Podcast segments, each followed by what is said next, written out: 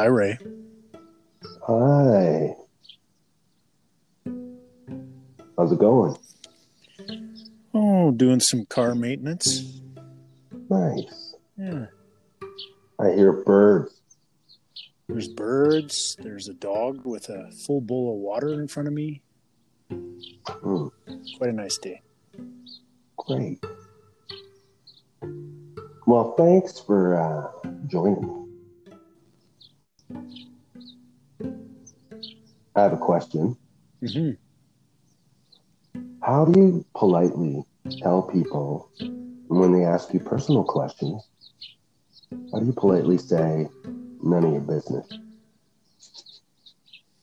Well, Let's say somebody wants to know exactly how much money you have or something, you know, people want to know. I guess for me, it depends on what do you want to do with that information. So you can lie. Right. and see see how they react because in my experience a lot of people ask questions that they already know the answer to. Hmm and they're trying to see what you say. So if you lie well then you kind of get an angle on them they don't really expect it and you can kind of tell in many cases if they already know that answer If I, you know, I do something slightly different. I also will lie, but I use it as an opportunity to do some comedy. so give them an absurd answer that's sort of rooted in reality. And then they're kind of looking at me funny. Yeah, I, I, I think it's the you have to gauge the intention of the person because sometimes they're making, sometimes they're make building a case against you. Sometimes they're just making conversation. Sometimes Right. they're a bit too nosy. I think it's okay to like, say nosy. none of your business. None of Right. your business is easy to say. It's like no, no is no is very easy once you know how to say it. I have a penchant for telling the truth, right? So sometimes somebody will ask me a question and then I'll start answering it, revealing all kinds of personal information. Ray, you're a notorious truther. I know. Notorious. I, so that's why I'm asking, how do you say none of your business without coming off as some kind of dick? like, none of your Yeah. business. Yeah, you have a mm. split second to to kind of figure out what their motivation is. Well, what you're trying to say is you've got to qualify the person asking and qualify what, what they're doing with the question, right? So if it's a Yeah. legit person, let's say the tax man wants to know how much money you have, well, maybe, maybe you uh, got to be honest. Well, maybe he's just trying to help you. Right.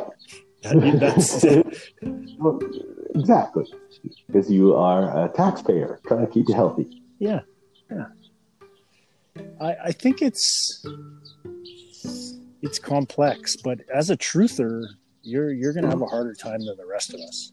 I know. That's why I'm asking. What are other ways of saying none of your business?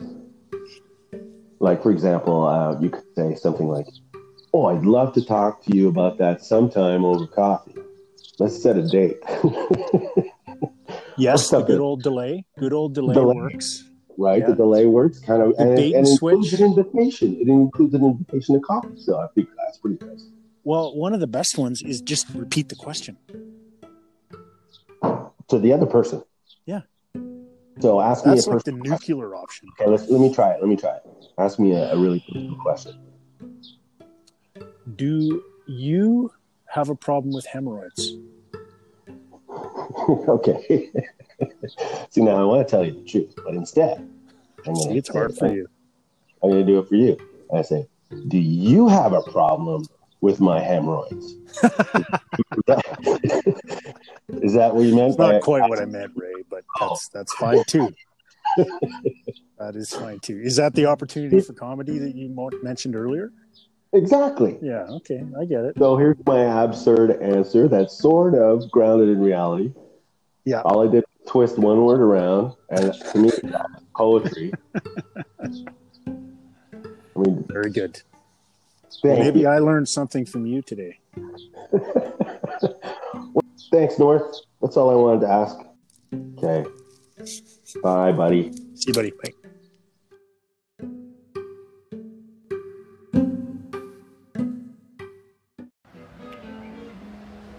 Hello. It's Ray. Hi. Um, checking in with the background noises here. I got Clarence, Gatemouth, Brown in the background. Oh, yeah.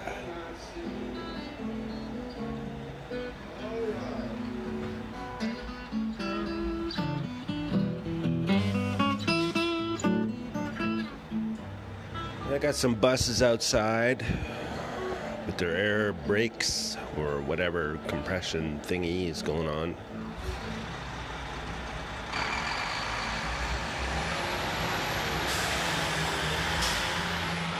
Yeah, those are site buses, work buses outside my apartment, back to Gatemouth. Mm.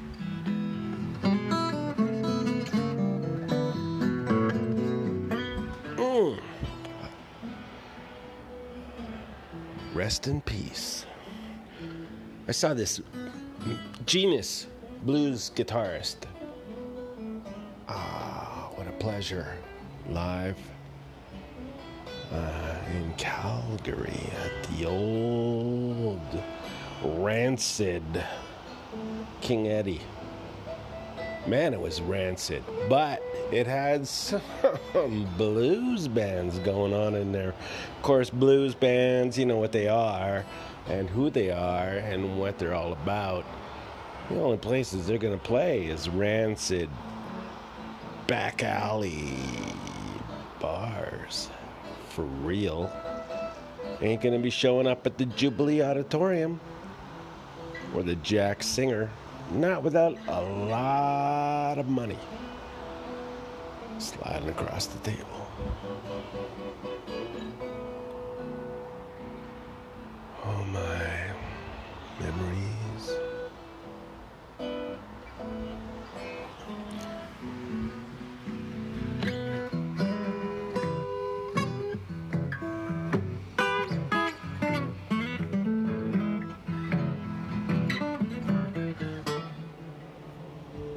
I'm enjoying this.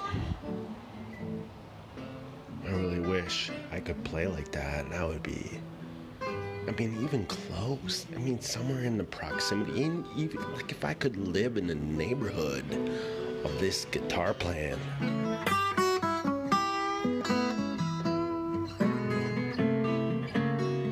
So smooth. Mm. Anyway, it's a long way home, is what it is. I'm home right now. Just moved into this apartment. A lot of street traffic. That's the way it is.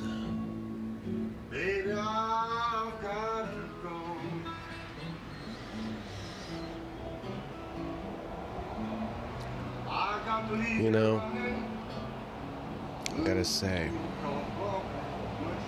there's a lot of intricate social dynamics going on. And at different times of the day, I can hear the traffic change its notes. Sometimes I hear some turbo diesels just ramped up, disturbing the peace, really. You know? But it's the energy of this city. It's what it's about.